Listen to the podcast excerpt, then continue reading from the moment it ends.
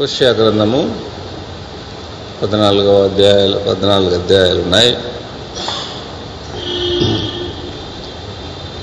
ఉదయంన ఒక అధ్యాయం మనం చదివి ముఖ్యంగా అందులో ఇంట్రడక్షన్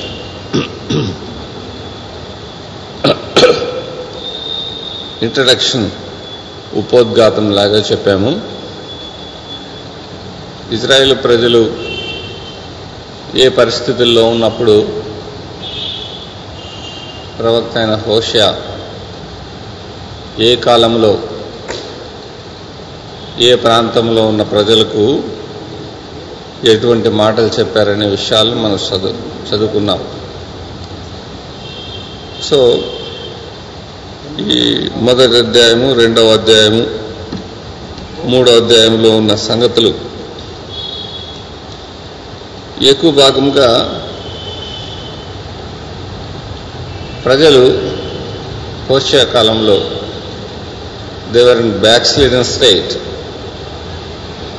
దిగజారిన స్థితిలో ఉన్నారు. వారిని ప్రభు వైపు మరల్చడానికి హోషియా ప్రవక్త దేవుని చేత పంపబడ్డాడు. సో హోషియా యొక్క సేవ చాలా కష్టమైంది చాలా క్లిష్టమైంది. ఎందుకంటే ఊరికే దేవుని వర్తమానాన్ని చెప్పినవాడు మాత్రమే కాదు ఆ వర్తమానాన్ని జీవించినవాడు. He lived a message he lived the message వర్తమానం ప్రకారం జీవించాడు. వర్తమానం చెప్పడానికి ఆయన ఆ వర్తమానము పొంద బోధించడానికి ఏ విధమైన వాడై ఉండాలో ఆ విధమైన వాడై ఉండాడు. To became a messenger he had to sacrifice a lot lot ఆ వర్తమానం చెప్పడానికి చాలా త్యాగం ఆయన చేయాల్సి వచ్చింది. ఒకసారి మనకందరికి తెలిసిన విషయమే మహాత్మా గాంధీ. ఆయన ఒక ఈదులో పెడుతుంటే ఒక తల్లి పిల్లాన్ని కొడుతుందట. కొడుతుంటే మహాత్మా గాంధీ గారు ఎందుకమ్మా చిన్నపిల్లని అట్టు కొడతామంటే అయ్యా మీరైనా చెప్పండి. వీడు ఎప్పుడు ఉప్పు తింటుంటాడు. తినద్దైనా చెప్పినా వీడు ఉప్పు తింటుంటాడు అంటే చూసి ఒక వారం రోజుల తర్వాత చెప్తాలేమ్మా అన్నాడంట. ఆమెకేం అర్థం కాలేదు. ఉప్పు తినద్దని చెప్పమంటే ఈయనేంది వారం రోజుల తర్వాత చెప్తలే అని. వారం రోజుల తర్వాత అదే ఇంటికి వెళ్ళి ఆ పిల్లవాడి దగ్గర తీసి ఉప్పు తినద్దు నాయన అన్నాడట.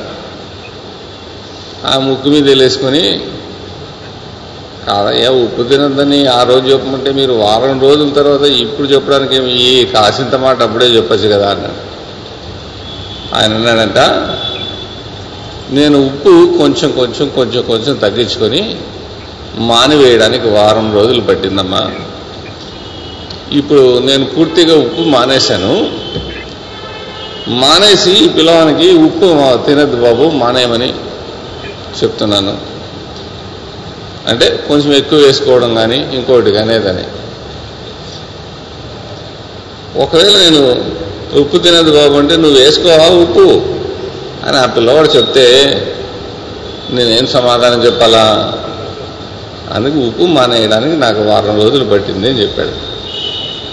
కదండి అంటే he practised what he preached or preached what he practised తాను బోధించింది పాటించడానికి ఆయన నిర్ణయం తీసుకొని దాన్ని పాటించి బోధించాడు. మనకున్న సమస్య ఏంటంటే మనం పాటించలేని వాటిని బోధిస్తాం ఈ కాలం ప్రసంగికులు. మనం పాటించలేని వాటిని బోధిస్తాం చాలా చాలా మటుకు అయితే బోధించడము ఇతరుల పాఠం కొరకు ఇతరుల మేలు కొరకు అని. సో దేవుని ప్రేమను గూర్చి ప్రకటించిన ప్రకటించవలసి వచ్చిన హోషియా ఆ దేవుని ప్రేమను ప్రజలకు దేవుడు ఏ విధంగా కనపరచడని తను ప్రాక్టికల్గా తన జీవితంలో తాను తన భార్య పట్ల towards un unfaithful and unchaste wife చూపించి ఆ వర్తమానాన్ని ప్రకటించాడు. ఎవరు? ఓషియా అది ఓషియాకు ఈనాటి చాలామంది ప్రసంగికులకు ఉన్న తేడా కదండి. సో ఈ ఈ విషయాలు ఉదయం మనం చదువుకున్నాం. ప్రతి అధ్యాయాన్ని మనం టచ్ చేయలేమని ముందుగా చెప్పాను. అధ్యాయంలో కొన్ని కొన్ని ప్రాముఖ్యమైన విషయాలు మాత్రం చూస్తాం. నేను ఒకటేసారి ఆరవ అధ్యాయం చదివాను. ఎందుకంటే మీ మధ్యలో నేను ఐదు క్లాసులు చెప్పబోతున్నాను. అన్నయ్య చెప్పారు శ్యాంబాబు గారి దేవజన్లో ఐదు క్లాసులు మీకుంటాయి బ్రదర్ని సో ఐదు క్లాసుల్లో ఈ పద్నాలుగో అధ్యాయంలో కొన్ని మెయిన్ పాయింట్స్ మాత్రం కవర్ చేసి కొన్ని అధ్యాయాల్లో జస్ట్ మెయిన్ ఏమున్నదో అది మాత్రం టచ్ చేసి ఈ ఆరవ అధ్యాయానికి వస్తాం. రెండవ అధ్యాయంలో ఎనిమిదో వచనంలో ఒక మాట ఉంది. దానికి అంటే ఇజ్రాయెల్ దేశాన్ని స్త్రీతో పోల్స్తున్నాడు ఇక్కడ ప్రవక్త.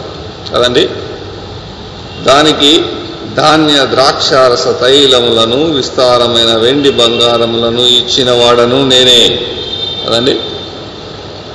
దేశము ఆ స్థితిలో ఉంది. బాగా సంపన్నమైన స్థితిలో ఉంది ఇప్పుడు.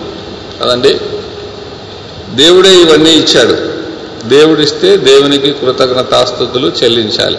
కదండి? దేవుడు మనకు ఎంత ఇస్తే అంత కృతజ్ఞులై ఉండాలి. దేవుడు ఇచ్చిన వాటిని మనం ప్రేమించడం కంటే వాటిని ఇచ్చిన దేవుణ్ణి మనం ప్రేమించాలి. మంచి ఇల్లు మంచి కంఫర్ట్స్ మంచి వాహనం మంచి వస్తువులు మంచి సామగ్రి మంచి వస్త్రాలు కదండి? వస్తు వాహనాలకి ఏమైనా దేవుడు ఇచ్చిన వాటిని కాదు మనం ప్రేమించాల్సింది. వాటిని ఇచ్చిన దేవుణ్ణి మనం ప్రేమించి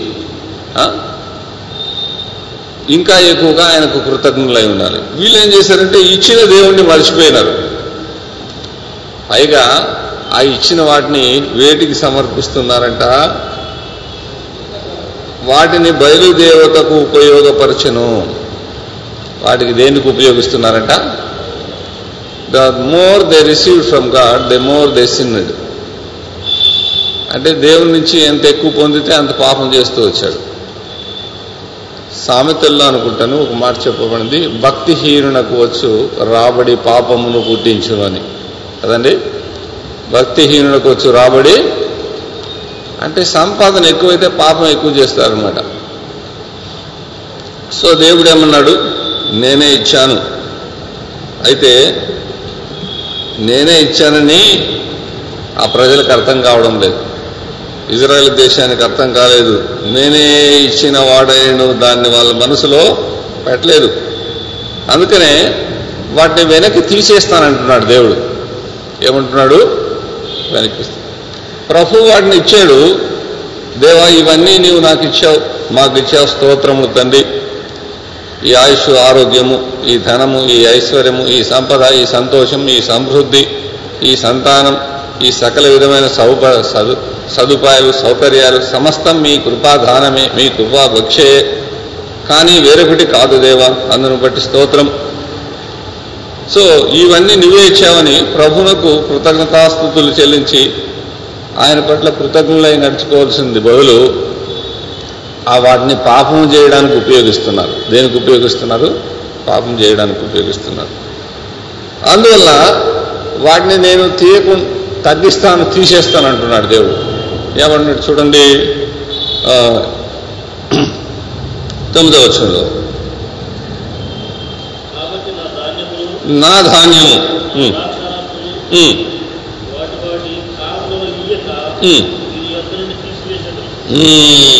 దీని యొద్ద నుండి తీసివేసేదను.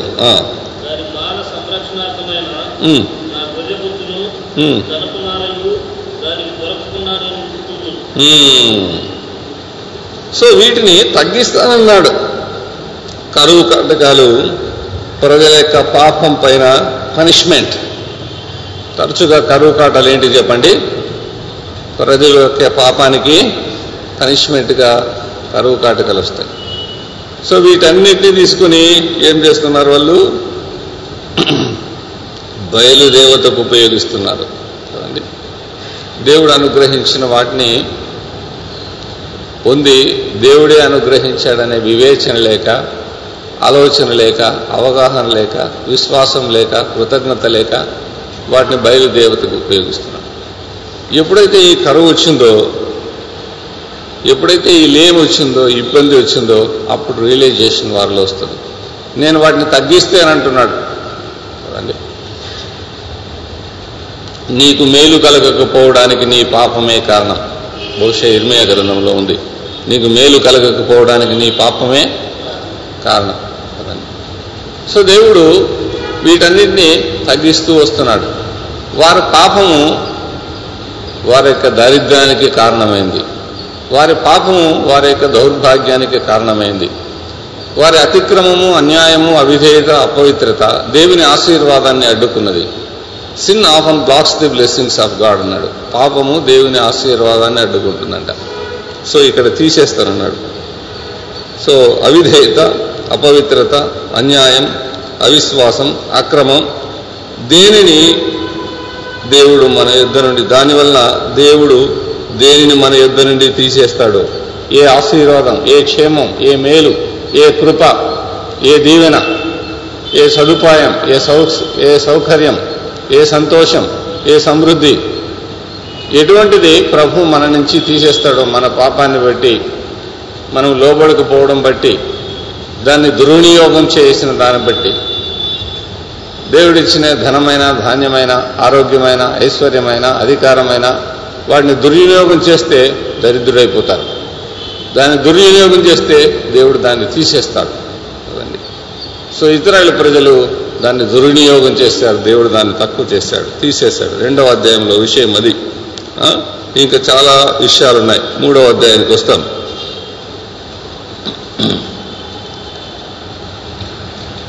మూడో అధ్యాయంలో చూస్తే ఈమె గోమోర్. ఆమె ఏం చేసిందంటే ప్రవక్తను తన భర్తను విడనాడి పాపం చేసి దూరం వెళ్ళిపోయింది. కదండి? అటువంటి సమయంలో ప్రవక్త ఇతనికి ఆమె పట్ల అసహ్యం కలుగుతుంది. కదండి? ఆమె పట్ల అయిష్టం కలుగుతుంది న్యాచురల్గా ఎవరికైనా. ఈమె పేరు ఏమన్నాడు చెప్పండి? గోమోరు. ఉంది కదా? అక్కడ ఉంది ఆమె పేరు ఎక్కడ రాయబడింది చూడండి. మూడవ వచనంలో గుర్తుపెట్టుకోండి ఆమె పేరు. ఈయన పేరు హోష ఆమె పేరు గోమేరు. సో ఇక్కడ రాయబడింది ఏంటంటే మూడో అధ్యాయం మొదటి వచనంలో యహోవా నాకు ఇలాగ సెలవిచ్చింది సెలవిచ్చినదేమనగా ఇజ్రాయేలు ద్రాక్ష పండ్ల అడలను కోరి ఇతర దేవతలను పూజించిన పూజించినను ఇహో వారిని ప్రేమించినట్లుగా. కదండి సో వారి విగ్రహారాధనను ఆత్మీయమైన వ్యభిచారంతో పోల్చబడింది. ఆ? దాని ప్రియునికి ఇష్టురాలై వ్యభిచారణ దాని యొద్దకు పోయి నీవు యుద్ధకు నీవు నీవు పోయి దానిని ప్రేమించుము. కదండి? అటువంటి పరిస్థితుల్లో ఆమె పట్ల అసహ్య అసహ్యభావం కలుగుతుంది. ఆమె ముఖం చూడకూడదనిపిస్తుంది. ఇక ఆమెకు నాకు ఏమి సంబంధం లేదనిపిస్తుంది. ఇది సర్వసాధారణ వైఖరి కదండి. అలాగే ఉండాలి ఎవరైనా ప్రపంచంలో. కానీ కోషియా పరిస్థితి వేరు. తన అభిమానాన్ని ఆత్మాభిమానాన్ని తన మనస్సును తన ఫీలింగ్స్ను తన ఉద్రేకాల్ని తన ఉద్వేగాన్ని తన ఆలోచనలు తాను చంపుకొని ప్రభు కొరకై ఇలా జీవిస్తున్నాడు. నీవు పోయి ప్రేమించును ఇది మాదిరికరంగా అంటే ప్రజలకు మాదిరికరంగా చెప్పాలంటే సాదృశ్యంగా ఉండటానికి ఎగ్జాంపులరీగా అని చెప్పలేము. ప్రజలకు ఒక వర్తమానం చెప్పడానికి. కదండి సో ప్రజలకు ఒక దేవుని ప్రేమకు సూచనగా ఉండటానికి దేవుని యొక్క నమ్మకత్వానికి దేవుని యొక్క క్షమాగుణానికి సూచనగా ఉంటాను నేను పదనైదు తులముల వెండియు తర్వాత ఏమని చెప్పండి మీ బైబిల్లో? కరెక్టే. తీసుకొని పోయి కొని కొని అంటే ఆమె ఎక్కడుందంటే I think she was in slave market బానిసల మార్కెట్లో అమ్మబడిన స్థితిలో ఉన్నది. ఆమెను కొని. అండి తిరిగి ఆమె దగ్గరికి పోయి ఆమెతో నేను ఇట్లాంటిని కదండి అది మీరు చదవచ్చు చదువు తర్వాత చదువుకోవచ్చు. సో దేవుడు చెప్పినట్లు హోషా ఇక్కడ చేశాడు. తన ప్రియునికి తన భర్తకు ఇష్టురాలై వ్యభిచారిణియకు దాని యొద్దకు నీవు పోయి అంటే ఆమె ఈ పరిస్థితుల్లో ఉన్న అతను వెళ్ళి ఆమెతో మాట్లాడి ఆమెను విడిపించి ఆమెను క్షమించి ఆమెను తీసుకొని వచ్చి ఆమెను ప్రేమించి నేను నమ్మకంగా నీ పట్ల ఉంటాను. నువ్వు కూడా నా పట్ల నమ్మకంగా ఉండమన్నాడు. ఇది ఎందుకంటే ప్రజలకు వర్తమానం చెప్పడానికి. God wants to restore his people. పడిపోయిన వారు చెడిపోయిన వారు దిగజారిన వారు అలాగే పూర్తిగా నాశనం అయిపోవాలని ఒక దేశంగా ఉండకుండా ఉండాలని జనాంగంగా ఉండకుండా ఉండాలని వారెన్నడూ ఇక దైవ సన్నిధికి రాకూడదని దేవుడు వారిని దేవుడు కోరుకోలేదు. ఈ వాంటెడ్ టు రిస్టోర్ దెమ్ వారిని తిరిగి తీసుకొని రావాలనుకుంటున్నాడు. వారి పట్ల ఆదరణ మాటలు చెప్తున్నాడు క్షమిస్తున్నాడు. సో ప్రవక్త వర్తమానము ప్రజలకు చెప్పడానికి then first he followed it mother తన జీవితంలో ఆయన దాన్ని పాటించాడు. దీన్ని బోధించడం ప్రజలారా దేవుడు మనల్ని చెడిపోయి పడిపోయిన మనల్ని మన దేశాన్ని అంటే అందరూ అలా లేకపోయినా ఎక్కువ మంది అలా ఉన్నారు ప్రభు ప్రేమిస్తున్నాడు ప్రేరేపిస్తున్నాడు పిలుస్తున్నాడు పశ్చాత్తాపం అంటున్నాడు ఆయనతో సమాధాన పడమంటున్నాడు అని చెప్పడం చాలా సులభం కానీ తన వాస్తవ జీవితంలో కోశ దీన్ని పాటించాడు దీన్ని చూపించాడు. ఇది చాలా కష్టం కానీ ఆయన కోశ అలాగా చేశాడు.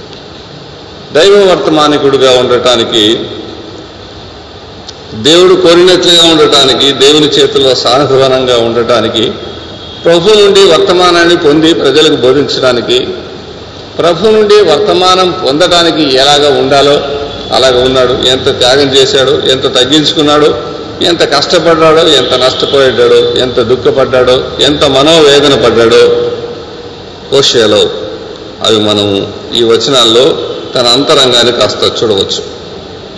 రైట్ మూడో వచనంలో అధ్యాయంలో అది నాలుగో అధ్యాయం. ఆరు ఏడు వచనాలు చదవండి. ఆరు ఏడు ఎనిమిది వచనాలు.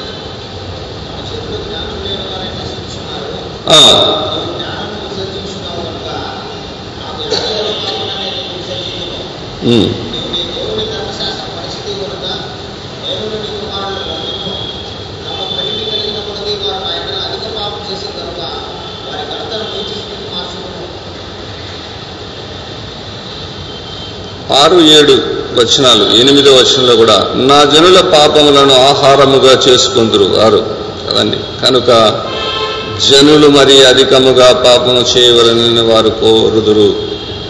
నా జనులు పా జ్ఞానము లేని వారై ఆత్మ జ్ఞానము లేదు ప్రజలకు. కదండి?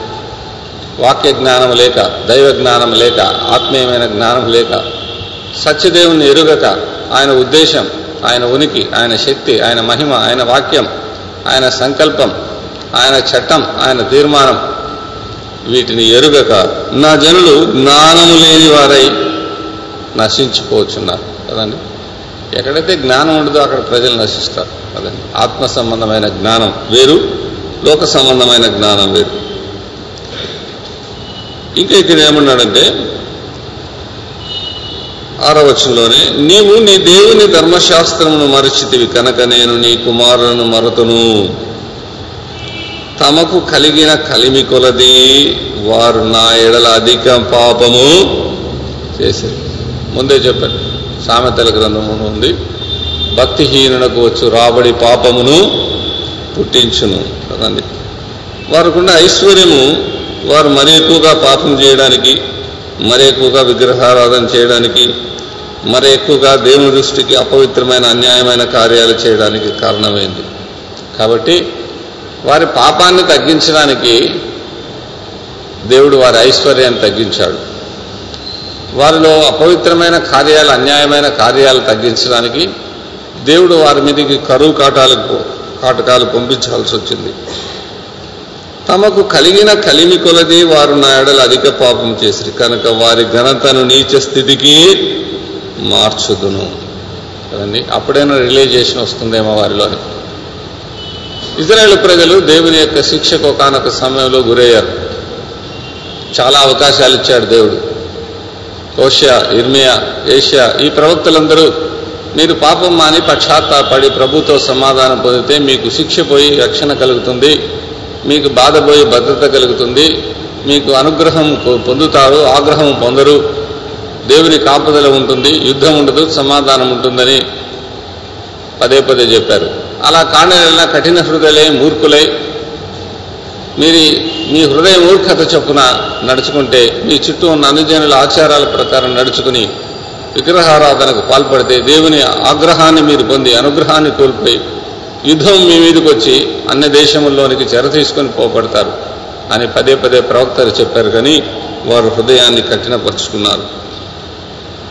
కాబట్టి వారి ఘనతను నీచ స్థితికి మార్చుదును. కనుక కనుక అన్నాడు. ఇక్కడ రెండు సార్లు కనుక అన్నాడు. కదండి? మూడు సార్లు అన్నాడు. ఆరో వచనంలో చూడండి. నువ్వు జ్ఞానం విసర్జించున్నావు. కనుక నాకు యాజకుడుగా ఉండకుండా నేను నిన్ను వాక్య జ్ఞానమే లేకుండా నేను సేవకుడై ఉంటాను. ఆది గంధం తెలియదు ప్రకటన గంధం తెలియదు పాత నిబంధన తెలియదు కొత్త నిబంధనలో పత్రికలు తెలియదు ఏమి తెలియదు.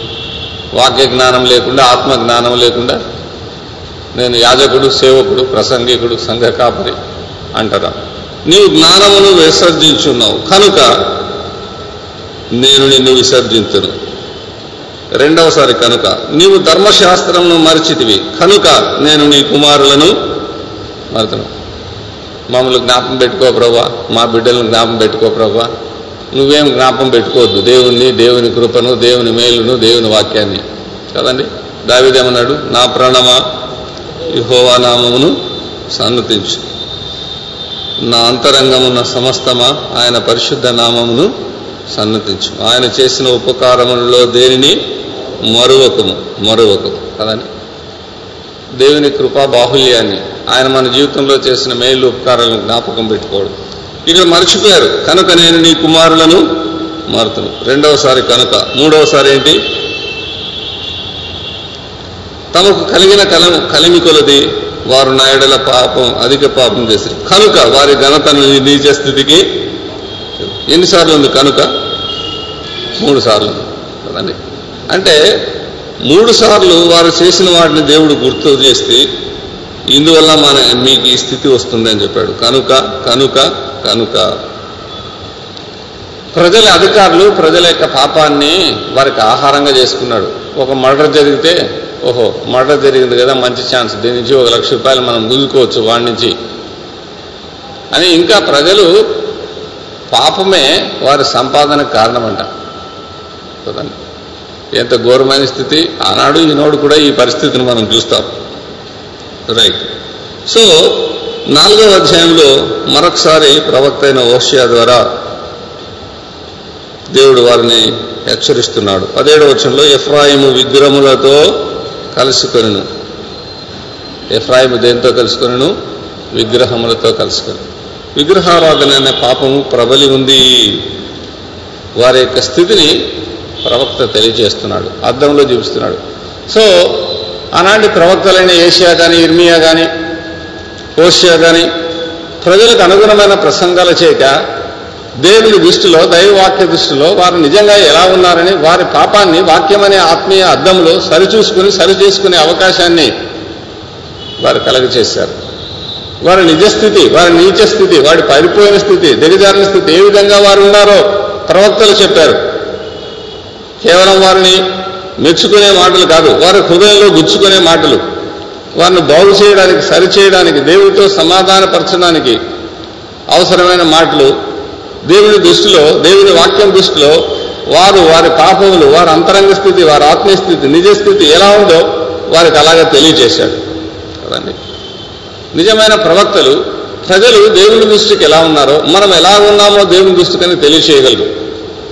ఎలాగ ఉన్నాం ఎలాగ ఉండాలి ఎలాగ ఉండకూడదని తెలియజేస్తున్నారు.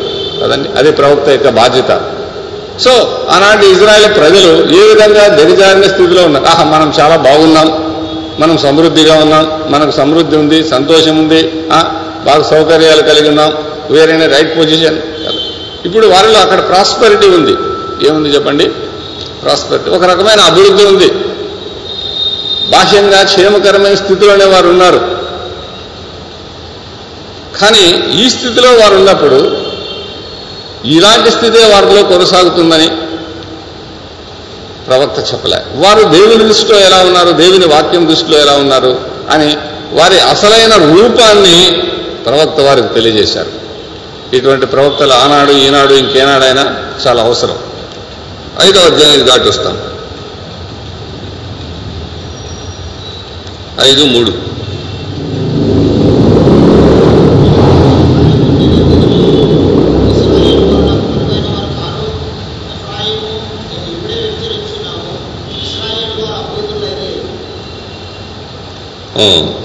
తమ క్రియల చేత అభ్యంతరపరచబడిన వారై వారు దేవుని యొద్దకు తిరిగి రాలేకపోయే పోదురు వారిలో వ్యభిచార మనస్సు ఉండటం వలన వారు ఎహోవాను ఎరగకున్నారు. కదండి ఆరో వచనంలో వారు గొర్రెలను ఎడ్లను తీసుకుని ఎహోవాను వెదకపోదురు కానీ ఆయన వారికి తన్ను మొరుగు చేసుకున్నందున వారికి కనబడకుడు వారు ఎందుకు దేవుని సన్నిధికి రాకున్నారంట? తమ క్రియల చేత అభ్యంతరపరచబడిన వారై. దేవుని సన్నిధికి రావడానికి కారణం వారి క్రియలు సరిగా లేవని కదండి. బ్రతుకు బాగుంటే క్రియలు బాగుంటే ప్రజలు దైవ సన్నిధికి రావడానికి ఇష్టపడతారు. క్రియలు సరిగా లేవు. క్రియల చేత అభ్యంతరపరిచిన వారిని వారి క్రియలు చెప్తున్నాయి కదండి. వారి క్రియలే వారి పాప జీవితమే వారి అక్రమ జీవితమే వారి అపవిత్రమైన జీవితమే వారిని దైవ సన్నిధికి రాకుండా చేస్తున్నాయి. వారి క్రియల చేత అభ్యంతరపరచబడిన వారై వారు తమ దేవుని యొద్దకి తిరిగి రాలేక వచ్చు వారిలో పాపపు మనస్సుంది. సిన్ ఇస్ ఆఫ్ and more in the mind than in the body కదండి పాపం అనేది దేహంలో కంటే మనసులో ఎక్కువ ఉంటుంది. కదండి మనసులో ద్వేషం మనసులో అసూయ మనసులో క్రోధం మనసులో అహంకారం మనసులో అపవిత్రమైన కోరికలు ఆలోచనలు ఒక మనిషిని ఎదురుగా తిట్టరు మనసులో తిట్టుకుంటుంటారు. కదండి? క్రియల్లో పాపం చేయరు మనసులో పాపం చేసుకుంటారు మానసికమైన పాపం కదండి? ఆలోచనలో పాపం. అది దేవుని దృష్టికి పాపమే కదండి? పాపపు ఆలోచనలు కలిగిన వారు ఆలోచనలో పాపం కలిగిన వాళ్ళు అపవిత్రమైన మనసు కలిగిన వారు ఏదో రోజు పాపం చేయడానికి అవకాశం వస్తే దానికి లొంగిపోయే ప్రమాదం ఉంది. సో ఒక మనిషికి శుద్ధ హృదయం ఉండాలి. దావి తిన్నాడు O God create in me pure heart. నాలో దేవా శుద్ధ హృదయమును కలగచేయము. పవిత్రమైన మనసు పవిత్రమైన క్రియలే కాదు. పవిత్రమైన చూపులు పవిత్రమైన మనసు చాలా అవసరం. అపవిత్రమైన క్రియలు మనిషికి కనపడతాయి. కానీ అపవిత్రమైన మనసు అపవిత్రమైన ఆలోచనలు దేవునికి కనపడతాయి. క్రియాపూర్వకమైన పాపమే కాదు ఆలోచనలో పాపాన్ని కూడా చూపుల్లో పాపాన్ని కూడా దేవుడు ద్వేషిస్తున్నాడు. దేవునికి అది కూడా అసహ్యమైందే. As we are pure in our deeds we should be pure in our thoughts in our thought life మన ఆలోచన జీవితంలో కూడా మన మనసులో మన మాటలో మన క్రియల్లో కూడా పవిత్రత మనకు అవసరం. వారిలో పాపకు మనస్సు ఉన్నదని ప్రభు చెప్తున్నాడు. మన మనస్సు ఎలాంటిదో మన ఆలోచనలు ఎలాంటివో మనస్సు అనేది దేవుడు హృదయ రహస్యాలు ఎదిగిన దేవుడు గ్రహించగలడు. దావీదు అంటున్నాడు నా మనస్సు నువ్వు ఎరిగి ఉన్నావు. నాకు ఆలోచన పుట్టక ముందే నువ్వు ఎరిగి ఉన్నావు. నూట ముప్పై తొమ్మిదో కీర్తనలో. నూట మాట రాకముందుపే నా మాటను నువ్వు ఎరిగి ఉన్నావు. కదండి చూడండి దేవుడు మన మనస్సును ఎరిగి ఉన్నాడు. నూట ముప్పై తొమ్మిదో కీర్తన.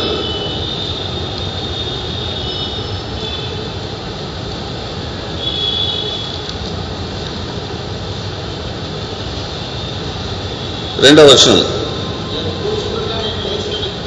నాకు తలంపు పుట్టకముందే నీవు నా మనసు గ్రహించున్నావు పుట్టక మునిపే నీవు నా మనస్సు గ్రహించున్నావు. మనస్సు ఎవరు గ్రహించగలరు? మన మనస్సు ఏ విధంగా ఉందో ఎవరికి తెలియదు పక్కనున్న వ్యక్తి మనసు కూడా తెలియదు కానీ దేవునికి మన మనసు తెలియదంట. తెలుసు. కదండి? సో మనసులో పవిత్రత కోరుతున్నాడు ప్రభు.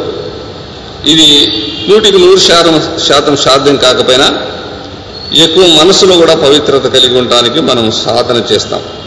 రైట్ ఆరవ అధ్యాయానికి మనం తిరిగి వస్తాం. మనం చదువుకున్న వాక్య భాగం కూడా ఆరవ అధ్యాయమే. ఆరో అధ్యాయంలో ఎన్ని వచనాలు చదివాము?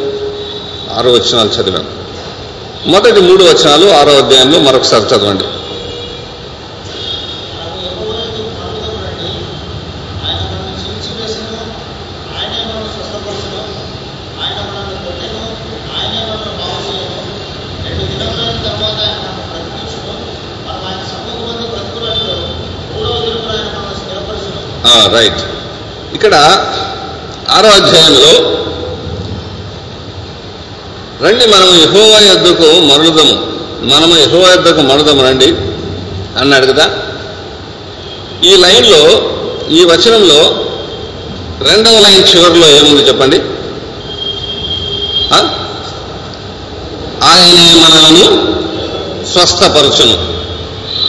మూడవ లైన్ చివరిలో ఆయనే మనలను బాగు చేయును కదండి నాలుగవ లైన్ చివరిలో ఆయనే మనలను బ్రతికించును ఇక్కడ స్వస్థపరచును. దాని కింద ఏముంది? బాగు చేయను. దాని కింద ఏముంది? బ్రతికించు స్వస్థపరచును బాగు చేయను బ్రతికించును ఎవరు? ఆయనే. కదండి. ఇప్పుడు మనం యెహోవా యొద్దకు మరుదము రండి. When we turn to God wholeheartedly మనస్ఫూర్తిగా హృదయపూర్వకంగా దేవుని వైపు తిరిగినప్పుడు ఆయన మనల్ని స్పష్టపరుస్తాడు బాగు చేస్తాడు బ్రతికిస్తాడు. అదండి సో ప్రజలు ప్రభు వైపు తిరగడం వలన కలిగే ప్రయోజనాలు కూడా ప్రవక్త అయిన హోషియా చెప్తున్నాడు. శిక్ష కలిగింది. ఇప్పుడు ఆయన వైపు తిరిగితే మనకు ప్రయోజనం కలుగుతుంది.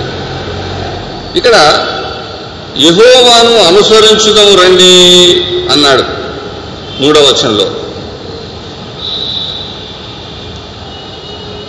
స్వస్థపరచును బాగు చేయును బ్రతికించును స్థిరపరచును అనే మాట ఉంది. ఎన్నో వచనంలో చెప్పండి? రెండవ వచనంలో. ఆయన మనలను స్థిరపరచును.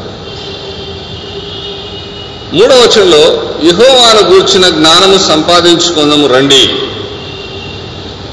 ఏమంటున్నాడు చెప్పండి? పిలుపు. మొదటి వచనంలో పిలుపు. మనము యెహో- యెహోవా యొద్దకు రండి. మూడవ వచనంలో యహోవాను గూర్చిన జ్ఞానము సంపాదించుకున్నాము. రండి. తర్వాత ఆయన గురించిన జ్ఞానము సంపాదించుకుంటకు ఆయన అనుసరించడము రండి. ఎన్నిసార్లు ఉంది రండి. రండి అనే మాట. మూడు సార్లు ఉంది కదండి? యహోవాను గురించిన జ్ఞానం సంపాదించుకుందాము రండి. కదండి? మనల్ని పిలిచారు. ఇక్కడున్న పెద్దలు దైవజనులు మనల్ని పిలిచారు. ఎందుకు పిలిచారు? యహోవాను గురించిన జ్ఞానం సంపాదించుకుందాం రండి అని అన్నయ్య పెద్దలు దైవజనులు పెద్దలు. ఇక్కడ మనము దేవుని గురించిన జ్ఞానం సంపాదించుకోవడానికి వాక్య జ్ఞానం సంపాదించుకోవడానికి ఈ క్లాసు ఏర్పాటు చేశారు. యహోవాను గురించిన జ్ఞానం సంపాదించుకుందాం రండి. వారు ఖర్చు పెట్టి కష్టపడి కదండి? మన మేలు కొరకై మన ఆత్మీయ క్షేమం కొరకై నిస్వార్థమైన ఈ పరిచర్య. మనం యహోవాను గురించిన జ్ఞానం సంపాదించుకుందాము రండి. ప్రయాసతో పరిచర్య చేసేవారు మన కోసం శ్రేష్టమైన భోజన పదార్థాలు సిద్ధపరిచేవారు ఈవులు ఇచ్చేవారు. ఇదంతా ఎందుకంటే మనం యహోవాను గురించిన జ్ఞానం సంపాదించుకుందాం రండి. ఎందుకంటే జ్ఞానం లేకే ప్రజలు నశించున్నారు దైవ జ్ఞానం లేక. It's a call for better understanding of God and God's word దేవుని వాక్యాన్ని మరి ఎక్కువగా నేర్చుకోవడానికి దేవుని గురించిన జ్ఞానం సంపాదించుకోవడానికి పిలుపు. రైట్ మంచిది. దేవుని గురించిన జ్ఞానం సంపాదించుకోవడానికి మనం ఇక్కడ వచ్చాం. దేవుని గురించిన జ్ఞానం సంపాదించుకోవడానికి దైవవాక్యం వినాలి. దైవవాక్యం చదవాలి. అయితే కేవలం ప్రసంగాలు విని పుస్తకాలు చదివితే మాత్రమే మనకు దైవ వాక్యం దైవ జ్ఞానం వస్తుందా? వాక్యాన్ని చదవాలి వాక్యం వినాలి. ఇది ఎందుకోసం ఈ వాక్యాన్ని చదవాలి? ఎందుకోసం ఈ ప్రసంగాలు వినాలి అంటే ప్రభుని అనుసరించడానికి. అక్కడ రాయబడింది చూడండి. ఇహోవాను గూర్చిన జ్ఞానము సంపాదించుకున్నటకు ఆయనను అనుసరించుదము. రండి. అంటే ప్రభువుని అనుసరించుకోకుండా ఇవన్నీ నువ్వు విన్నా ఏం ప్రయోజనం లేదు. కదండి? యేసుప్రభు సువార్త సేవను ప్రారంభించినప్పుడు ఏమన్నాడంటే మీరు నన్ను నమ్మండి అనిగా చెప్పిండేది ఆయన. మీరు నన్ను వెంబడించండి ఫాలో మీ ఇక్కడ యహోవాను అనుసరించడం రండి. దేవుని గురించిన జ్ఞానం సంపాదించుకోవడానికి మన వాక్యం నేర్చుకుంటున్నాం సరే ఈ వాక్యాన్ని నేర్చుకోవడం ఈ ప్రసంగాలు వినడం దీని యొక్క అర్థం దీని యొక్క పరమార్థం ఈ దీని యొక్క లక్ష్యం మన గమ్యం ఏంటంటే ప్రభువుని మనం అనుసరించాలి. ప్రభువుని వ్యక్తిగత జీవితంలో మనం అనుసరించుకోకుండా ఈ జ్ఞానమంతా మీరు సంపాదించుకుంటే ఇది బూడిదలో పోసిన పన్నీరు ఉన్నట్ల. You are wasting all the knowledge you are wasting all this time దేవుని బిడ్డల ప్రయాస ప్రార్థన పరిచర్య ఇదంతా వృథా అవుతుంది మనం ప్రభువుని అనుసరించకపోతే మన యొక్క ఫైనల్ గోల్ ఏమంటే we should be the followers of Christ క్రీస్తు యొక్క అనుచరులుగా మనం ఉండాలి. ఆయన అనుచరులుగా ఉండడానికి ఈ వాక్య జ్ఞానం మనకు దోహదపడుతుంది. ఎలాగ ఆయన పట్ల నడుచుకోవాలా? ఆయన కొరకు ఎలాగ జీవించాలా? ఎలాగ ఉండకూడదు? ఏమి చేయాలా? ఏమి చేయకూడదు? డూస్ అండ్ డూ నాట్స్ ఈ వాక్యాలు ఈ సూత్రాలు ఈ సిద్ధాంతాలు ఈ ప్రసంగాలు ఈ ఉపదేశాలు ఈ ప్రవక్తల బోధలు ఆ భక్తుల జీవితాలు ఇవన్నీ ఒక్కొక్క భక్తుడు ఒక్కొక్క ప్రసంగికుడు ఒక్కొక్క దైవజనుడు ఒక్కొక్క పెద్ద ఒక్కొక్క రీతిగా అనుభవపూర్వకంగా. ఇవి చెప్పేటివి మన ఆత్మీయమైన ఎదుగుదల కొరకు మన సేవా జీవితం కొరకు మనం చక్కదిద్దుకోవడానికి ఉపయోగపడతాయి. ఫైనల్గా ఏంటంటే గోల్ మనం యహోవాను అనుసరించడము రండి. ఆయన గురించిన జ్ఞానం సంపాదించుకుంటూ యహోవాను అనుసరించడము రండి. యహోశివ ఏం చెప్పాడు ఇజ్రాయెల్ ప్రజలకు? చూడండి యహోశివ గ్రంథము పద్నాలుగు తొమ్మిది. పద్నాలుగు తొమ్మిది. హ్మ్, మోషే ప్రమాణం చేసి హ్మ్, నీవు నా దేవుడని యెహోవాను కనుక హ్మ్, నీవు అడుగుపెట్టిన భూమి నిశ్చయముగా నీకు నీ సంతానమునకు హ్మ్, ఎల్లప్పుడూ స్వాస్థ్యముగా ఉండును అని హ్మ్, యెహోవా చెప్పినట్లు యెహోవా మోషేతో మాట కలిగినప్పటి నుండి హ్మ్, ఇశ్రాయేలు అరణ్యంలో నడిచిన ఈ నలభై ఐదేళ్ళు హ్మ్, ఆయన తను సజీవుగా కాపాడి ఉన్నాడు హ్మ్, ఇదిగో నేను ఇప్పుడు ఎనభై ఐదేళ్ళ వాడను హ్మ్, మోషేను పంపినాడు నాకు ఎంత బలము హ్మ్, చేతులకు నాకు ఎంత బలము హ్మ్, యుద్ధము చేయడము కానీ వస్తు పోగొట్టుకోవడం కానీ హ్మ్, నాకెక్కడి ఎంత బలం ఉన్నది హ్మ్. కాబట్టి ఆ దినమున యెహోవా సమక్షంలో ఈ కొండ ప్రదేశం నాకు దయచేయు హ్మ్. అనాథులకు ప్రార్థనలు గొప్ప పట్టణములు అక్కడ ఉన్న సంగతి ఈ దినమున నీకు నిలబడు యెహోవా నాకు తోడైన ఎడల యెహోవా సెలవిచ్చినట్లు వారి దేశము స్వాధీనపరుచుకుందురు రైట్. నేను వచ్చిన తప్పు చెప్పాను. మీరు ఎవరిని అనుసరించదలుచుకున్న ఎడల వారిని అనుసరించండి. అయితే నేను నా ఇంటి వారును యెహోవాను అనుసరించదము. కదండి? ఎనిమిదో వచనంలో ఉంది. కదండి? ఈ వచనాలన్నీ నేను చదివించాను కానీ ఎనిమిదో వచనంలో ఉన్న మాట ఏమన్నాడు చెప్పండి? ఆ, నా సహోదరుడు ఆ, దేశము నీకు కలుగునీగా ఉమ్. నేను నా దేవుడైన యెహోవాను ఆ, రైట్ రైట్ నేను నా దేవుడైన యహోవాను నిండు మనస్సుతో అనుసరించి తిని ఎనిమిదో వచనంలో చివరి భాగం. కదండి ప్రజలతో కూడా అలాగే ఉన్నాడు. మీరు ఎవరిని అనుసరించదలుచుకున్నా వారిని అనుసరించడు. కానీ నేను నా ఇంటి వారిను యహోవాను అనుసరించుకున్నాను. ఎనిమిదో వచనంలో నేను నా దేవుడైన యహోవాను నిండు మనస్సుతో అనుసరించి తిని. ఇక్కడ ప్రవర్తిస్తున్న పిలువు మనం యహోవాను అనుసరించడం రండి. ఇప్పుడు పిలుపు. ఏం బాబు? ఇరవై నాలుగు పదిహేను. కదండి? నేను నా ఇంటి వారును సేవించదాం. ఇక్కడ పద్నాలుగు ఎనిమిదిలో అనుసరించడం కదండి? అక్కడ సేవించడం ఇక్కడ అనుసరించడం.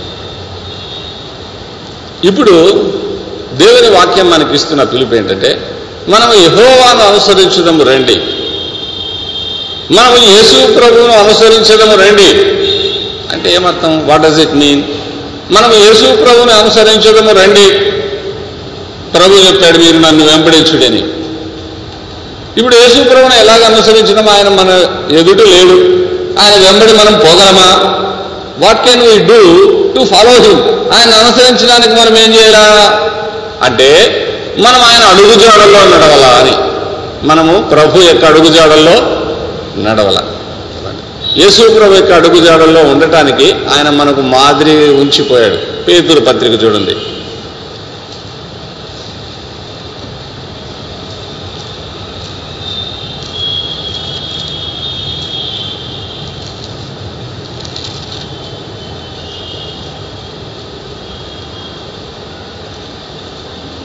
మొదటి పత్రిక రెండు ఇరవై ఒకటి.